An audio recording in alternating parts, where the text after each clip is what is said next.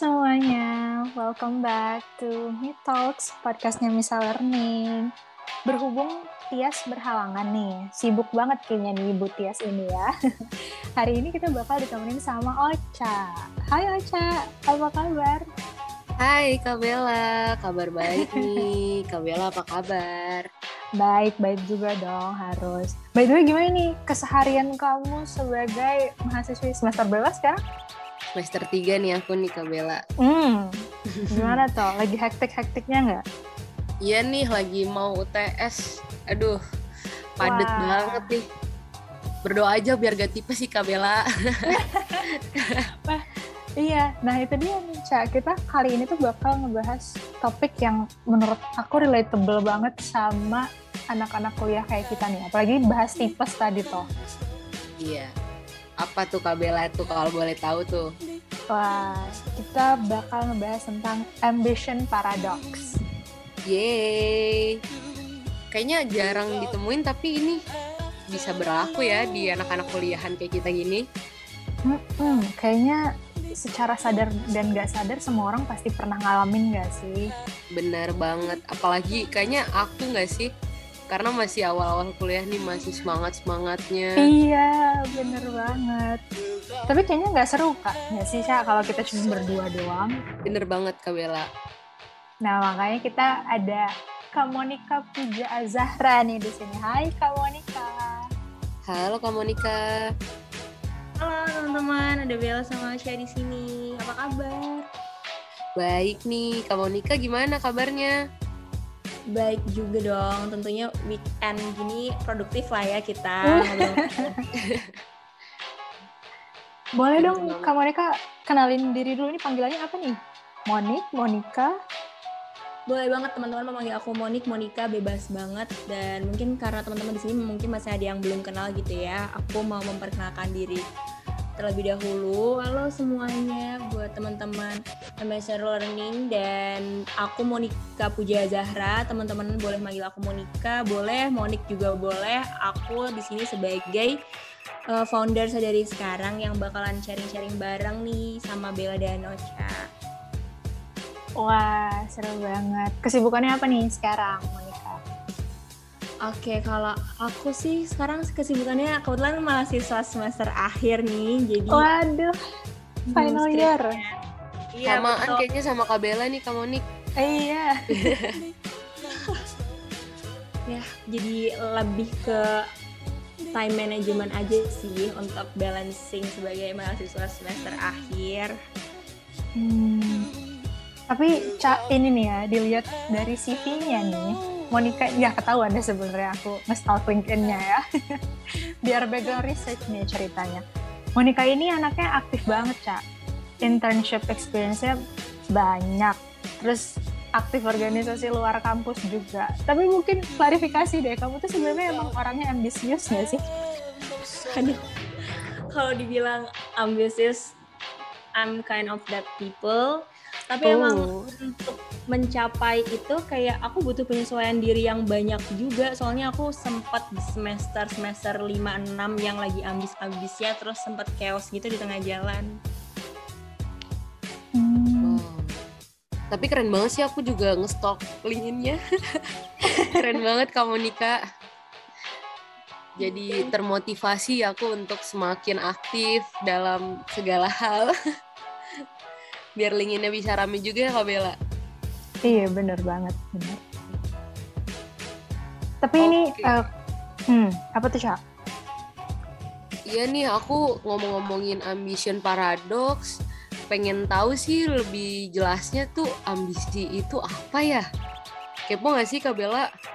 Iya, boleh. Dari seorang yang ambisius, Monika sendiri, ambisi menurut Monika tuh apa sih? Oke, jadi ambisi itu sebenarnya lebih ke desire ya. Istilahnya kayak kalau teman bisa nganggep ambisi sebagai obsesi juga boleh. Cuman yang jelas ambisinya itu sebenarnya keinginan yang emang kuat banget, yang keinginan diri sendiri yang kita pilih dan kita rasain dengan tujuan supaya kita tuh pengen banget nih untuk mencapai kesuksesan yang emang kita idam-idamkan, dan tentunya mencapai hal-hal besar gitu yang emang udah sesuai sama visi misi tujuan kita kayak gitu. Oke, berarti ambisi itu sebenarnya basically keinginan kuat ya untuk mencapai sesuatu gitu. Betul. Tapi sebenarnya seringkali itu jadi negative term gak sih kalau saat ini? Kalau ya.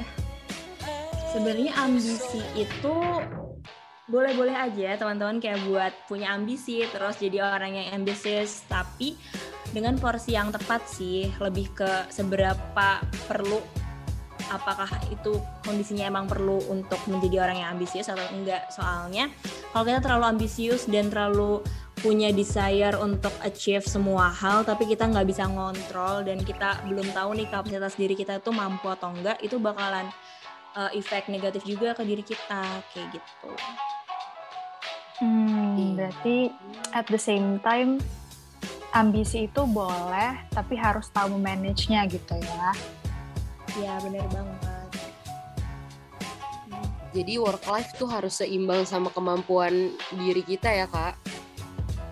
Iya, balancing tuh penting banget sih untuk work life balance, karena percuma juga nggak sih kalau kita punya ambisi sana sini tapi kita tuh kayak nggak tahu arah tujuannya kita mau kemana, dan jatuhnya malah kita hustle gitu loh, kayak kita terlalu mengidamkan semua hal tapi kita nggak dapet nih poinnya, kayak gitu.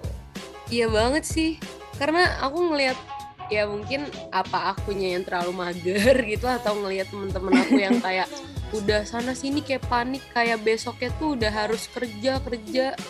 Padahal kalau menurut aku pribadi nyesuain aja nggak sih sama kesempatan yang kita punya gitu. Apa aku salah nih Kak mikir kayak gitu? Sebenarnya bener sih, Ocha punya pemikiran kayak gitu buat ya ambisinya itu disesuaikan sama kemampuan kita. Cuman dengan harapan jangan sampai kita terlalu membatasi ambisi kita terus kita jadi nggak punya mimpi, nggak punya visi. Jadi istilahnya ambisius tuh perlu kok, tapi dalam porsi yang tepat, kayak gitu. Oke, iya sih bener sih, kalau terlalu santai juga nggak worth it sih ya Kak. Nanti kita ketinggalan sama yang lain. Benar-benar, jadi kayak nggak punya keinginan, nggak punya desire. Tapi di sisi lain orang yang ambisius emang juga punya kok hal-hal negatif yang harusnya dihilangkan, kayak gitu. Biasanya sih kalau kita ambisius kita jatuhnya kayak malah jadi stres sendiri karena terlalu mengejar sesuatu hal yang emang harusnya nih bisa kita jalani untuk pelan-pelan dengan planning yang matang, tapi karena kita terlalu ambisius jadinya kita kayak mengejar itu berlebihan dan jatuhnya malah kayak mess up, kayak gitu. Jadi kayak kita ngerasa ngambil keputusannya itu terburu-buru, terus kita ngerasa semua yang kita pilih itu ternyata nggak sesuai sama diri kita. Oke, paham. Kalau Kak Bella sendiri, Kak Bella pernah ngerasain kayak gitu nggak? Pasti pernah nggak sih, apalagi derita final year student. Trigger ambisi itu bisa dari mana-mana ya kan, dari teman sendiri misalnya kayak wah dia udah lulus, wah dia udah seminar proposal, udah intern di sini sana sini gitu. Pasti kita bawaannya kayak mau ikutan kejar gitu. Bener kayak kata Monika tadi, kita jadi ke-trigger untuk rush things gitu kan. Padahal ya timeline orang beda-beda ya. Kalau Monika sendiri nih melihat CV-nya tadi yang sebegitu banyaknya nih, pernah nggak sih ngalamin sifat ambisius itu? Pernah sih sebenarnya. Tentu setiap orang pasti kayak pernah ngalamin juga nggak ya, karena kita terlalu ambis untuk achieve goals kita, terus kayak kita demanding gitu ya dengan semua keadaan kita yang seharusnya emang kita bisa untuk achieve itu pelan-pelan. Tapi emang ada nih di satu titik aku yang kayak tadi sempat aku mention juga di awal-awal, kayak aku saking ambisnya aku sampai nggak tahu nih tujuan aku mau kemana, karena aku ngerasa terlalu ketinggalan, terus kayak pengen kayak teman-teman aku yang lain, jatuhnya malah ngebuat dan ngebentuk aku sebagai orang yang ambis, dan akhirnya malah goals aku yang harusnya bisa aku achieve dengan porsi yang tepat, tapi malah aku kayak kemana-mana gitu pikirannya. Terus juga tujuan aku yang harusnya cuma 1-2 dan bisa di-achieve dengan waktu yang singkat, tapi aku malah belok-belok dulu nih ke goals aku yang lain yang seharusnya aku tuh nggak perlu untuk nge-achieve itu, kayak gitu. Jadi sebenarnya kalau kita siklusnya baik, kita punya siklus yang benar, pasti bisa juga kok untuk achieve ambisi itu, walaupun nggak berarti juga dengan ambisi yang besar kita juga semakin banyak berhasil gitu, karena ambisi yang besar belum tentu bakalan ngebentuk kita yang berhasil juga kalau kita malah jatuhnya kayak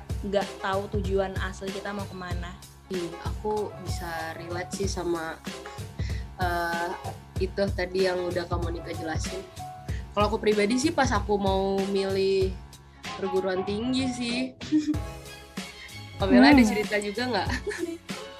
Kamu nggak sih Ca yang masih fresh gitu coba kemarin-kemarin pas ngejar PTN gimana tuh? Dulu tuh aku yang lebih kayak berambisi banget harus masuk negeri gitu. Karena kan nggak tahu sih, kalau menurut aku ya guru BK aku tuh dulu tuh kayak ngasih pandangan kalau masuk negeri tuh yang kayak bakalan sukses gini-gini. Maksudnya jarang loh. Maksudnya cara sukses orang tuh beda-beda kan pasti ya, nggak sih Kak Bella? Monika, kayak nggak selamanya yang di swasta juga nggak bisa sukses, ya nggak sih? Benar. Iya, akhirnya aku milih ada deh PTN gitu, terus aku sempat keterima, cuman aku cepet buru-buru sadar, untungnya orang tua aku tuh yang ngarahin gitu loh. Kamu bener nggak nih ngambil yang di sini? Karena mungkin ngeliat perkembangan aku kali ya, aku cocoknya di mana, sesuaiin sama karakter aku. Akhirnya ya aku jadi debat sama batin sendiri sih. Akhirnya ngerasa oh ya udah, ambisi yang terlalu berlebihan itu ternyata nggak bagus juga ya. Untung gue nggak sampai kejebak di sana gitu. Gitu sih. Iya, setuju. Mungkin beruntung juga ya Ocha udah tersadarkan gitu. Iya. Cuman kalau Ocha dan Monika nih, gimana sih cara kalian memanage si sifat ambisius itu tadi? Boleh nih, siapa mau duluan nih? Kak Monika dong, aku mau denger Kak Monika nih, ceritanya seru deh. Oke. Sebenarnya long short story, aku juga pernah ngalamin hal kayak gitu sih kayak Ocha tadi. Aku bener-bener kayak karena ambisiku yang mungkin terlalu demanding banget, terus kayak aku pingin ini itu, karena aku ngerasa ini gak jauh-jauh dari universitas ya. Jadi kayak aku dulu juga sebenarnya gak ada kepikiran buat masuk universitas swasta, tapi akhirnya emang aku ditakdirkan gitu untuk terjun di universitas swasta. Tapi ternyata hal yang bisa aku pelajarin di balik itu, aku bisa ikut kegiatan yang lebih banyak dari aku yang sebelumnya, karena sebelumnya tuh emang aku mau masuk kedinasan gitu kan. Terus kayak aku mikir nih, kalau di kedinasan mungkin aku nggak bisa explore, nggak bisa banyak kegiatan seperti yang aku inginkan sekarang kayak gitu. Jadi sebenarnya ambisi-ambisi aku tuh muncul karena awalnya aku ngerasa mungkin ada ngerasa kecewa masuk universitas swasta, atau ngerasa kayak insecure sama teman-teman aku yang lain. Itu sih, itu ambisi aku yang bikin aku mess up waktu di awal-awal kuliah. Dan menurut aku ambisi aku tuh penting untuk emang aku ngejar ke teman-teman yang lain, aku untuk bisa kompetitif walaupun aku di universitas swasta. Terus juga untuk bantu aku untuk bisa lebih semangat walaupun emang aku belum bisa masuk universitas yang aku inginkan. Tapi di sisi lain, dengan semua ambisi yang aku punya, banyak nih yang ngebuat aku jadi negatif juga, yaitu tadi yang udah aku sempat sampein sebelumnya. Aku jadi kayak gegabah gitu kalau ngambil keputusan. Dalam artian, sempat aku dulu mau milih satu organisasi. Sebenarnya bisa kan, kalau aku tahu value diri aku, terus aku juga tahu apa yang bener-bener aku inginin, aku bisa aja milih satu organisasi aja gitu. Tapi dengan catatan organisasi itu emang sesuai dengan aku. Tapi karena aku terlalu ambisius dan gegabah, dan kayak nggak tahu goals aku mau kemana, aku langsung ambil aja itu semua organisasi, aku apply-in semua, dan akhirnya malah keterima. Tapi malah jatuhnya malah membuat aku jadi mess up. Aku masih jadi gak bisa balancing. Itu sih ambisi yang benar-benar aku alamin dan berdampak buruk sama aku waktu awal-awal semester gitu. Jadi exhausted sendiri ya, nanti jatuhnya malah tipes kayak Ocha tadi bilang. Iya bener banget, dia tuh bahayanya. Bener banget. Iya, aku juga pernah ini sih maksain diri aku buat kerja, padahal aku baru kelas 11 waktu itu. Gila gak sih? Wow. Saking ambisiusnya. Aduh. Akhirnya ya itu tadi beneran tipes, Kak. Jadi tipes itu emang on true story, based on true story gitu. Bukan bercandaan aja. Gak apa-apa, biar kepake BPJS-nya kan. Daripada nganggur ya, Kak. Benar-benar. Tapi ini tadi kan Kak Monika ngebahas soal ambisi itu harus berdasarkan kita udah tahu dulu nih kapasitas diri kita itu kayak gimana gitu ya. Kalau dari Kak Monika sendiri gimana sih cara kita untuk bisa tahu dan bisa menyeimbangkan nih antara ambisi kita sama kemampuan diri kita sendiri? Oke. Kalau dari aku sih, setelah aku kan juga pernah ngalamin ambisi yang emang berdampak negatif sama aku gitu kan. Tentunya dari kejadian itu aku tentunya kayak self-evaluation gitu kan. Kayak aku ngelihat diri aku apa yang kurang. Oh, ternyata aku terlalu ambis yang ngebuat aku jadi rusting gitu, dan akhirnya cara aku untuk istilahnya meng-overcome itu aku kayak coba untuk lebih mengenali diri aku lebih dalam sih, kayak sebenarnya goals aku tuh aku pengennya di bidang apa sih, aku tuh suka ngelakuin hal-hal yang kayak gimana. Jadi kalau aku udah tahu diri aku, tujuan aku seperti apa, otomatis kayak aku bisa milih nih kira-kira emang mana kegiatan yang pengen aku ikutin, terus juga mungkin mana emang pekerjaan yang aku suka untuk aku lakuin. Kalau aku udah suka dan aku nyaman ngejalaninnya, otomatis kayak aku bisa balancing nih antara kehidupan kuliah aku, kehidupan organisasi, terus kegiatan-kegiatan lain yang di luar emang dari kegiatan kuliah kayak gitu. I see. Kalau gitu boleh dong ini Kak as a sum up pesan-pesan nih buat tips buat pendengar Mi Talks, gimana sih supaya kita bisa ambisius tapi in a good way gitu.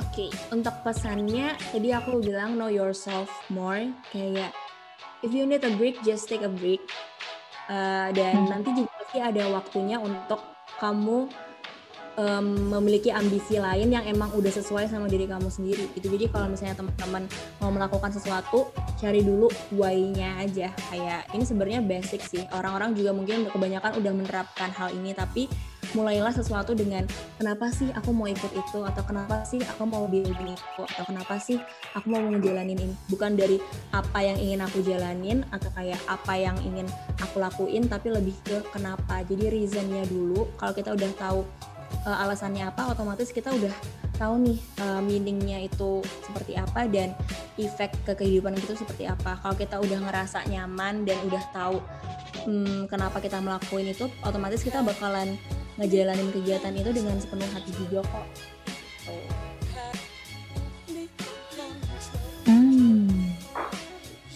Okay, that was very insightful ya, Ca. Iya. Berarti intinya kita harus ini nggak sih Kak Bella, tahu tujuan kita mau mendapatkan itu tuh buat apa gitu, biar nggak salah langkah. Benar. Kayak yang dibilang Kak Monika tadi juga, berarti sebenarnya yang namanya ambisi itu kayak pedang bermata dua ya, bisa jadi in a good way, dia bisa jadi trigger nih buat kita jadi semangat, nggak gampang nyerah. Tapi at the same time, kalau kitanya juga terlalu demanding gitu, kita akan cenderung malah rushing things up, kita malah nggak prepare, kita nggak tahu tujuan kita sebenarnya tuh apa gitu. Iya, bener banget sih. Tapi menarik banget loh Kak Monika, aku jadi tahu nih harus gimana. Apalagi kayaknya aku bakal berpengaruh banget sih buat kedepannya, soalnya masih baru-baru masuk kuliah nih. Bener banget. Mungkin buat Ocha nih karena masih maba gitu ya, kayak jalanin aja dulu, kayak ngelihat, kayak mapping dulu sih istilahnya. Kalau teman-teman masih ada di lingkungan yang baru dan butuh penyesuaian, kayak lihat dulu aja mapping, oh kira-kira keadaannya kayak gini ya, terus kira-kira kalau dari situasi yang seperti ini sebagai aku maba, aku butuh organisasi yang seperti apa ya, atau kayak aku butuh kegiatan positif yang kayak gimana ya. Kalau udah mapping pasti kayak bakalan enak juga kok ke depannya. Iya benar sih Kak. Aku juga kemarin sempet itu tuh ada di trigger itu soalnya ngeliat teman-teman yang kayak ih keren-keren banget ya mereka, ternyata oh emang aku di sini deh kayaknya deh, aku nggak perlu iri deh sama mereka. Iya nggak sih, kamu kalau kita iri malah ngehambat perkembangan kita nggak sih? Ada yang pernah punya pengalaman sama? Bener banget sih, sebenarnya kalau kita iri ada dua kemungkinan nih. Kemungkinan pertama kita jadi termotivasi, terus kayak ngejar segala hal tapi tanpa mempertimbangkan positif dan kapasitas diri kita. Atau kedua kita malah jadi demotivation. Kalau kita demotivation kan juga nggak baik ya buat kita, jadi kayak jatuhnya kayak ngerasa kurang percaya diri, terus kurang produktif. Tapi kalau kita terlalu malah jadi ambisius juga jatuhnya kayak kita bisa mess up dan terlalu tergantung sama hal-hal yang emang pingin kita lakuin, dan seharusnya itu nggak usah kok dan bisa kok untuk dijalanin pelan-pelan aja kayak gitu. Iya. Kalau Kak Bella gimana nih kan? Kak Bella di akhir semester apakah masih mengalami hal yang sama dengan aku? Masih banget. Apalagi kalau ada yang tahu tren-tren TikTok sekarang tuh kayaknya semua orang lagi membanggakan dirinya for achieving so many things in such young age gitu kan. Dan somehow jadi trigger juga dong buat aku. Tapi aku belajar juga sih Kak hari ini, jadi untuk kita ternyata tuh penting untuk tahu diri gitu. Maksudnya tuh kita harus tahu kapasitas diri biar nggak ended up capek sendiri gitu. Karena ya setiap orang punya niche masing-masing ya kan, ibaratnya kita nggak bisa maksa ikan buat manjat pohon gitu. Makanya bener kata Kak Monika tadi, aku setuju banget, penting banget buat eksplor diri, penting banget untuk berambisi tapi sesuai dengan porsi yang tepat gitu ya. Benar banget, setuju. Oke deh, kalau gitu. Aduh, thank you banget nih Kak Monika udah mau making your time di sini. Insightful banget ya, Kak. Seru banget deh pembahasan hari ini. Iya, aku nikmati banget sih kayak, oh iya akhirnya jadi tahu banyak nih. Tambah lagi wawasan aku harus gimana. Jadi bekal juga sih Kak Bella buat kedepannya. Iya, jadi intinya nih buat tips, ambisi yang besar itu belum tentu bikin kita berhasil nih, kata Kak Monika tadi. Jadi kita harus bisa berambisi sesuai dengan porsinya. Dan yang paling penting sebelum ngejalanin sesuatu itu harus cari tahu dulu nih why-nya. Kenapa sih aku mau ikut itu dan kenapa harus itu. Jadi banyak-banyakin eksplor diri sendiri. Oke deh, kalau gitu I think segitu aja ya pembahasan kita hari ini. Ada yang mau ditambahin mungkin?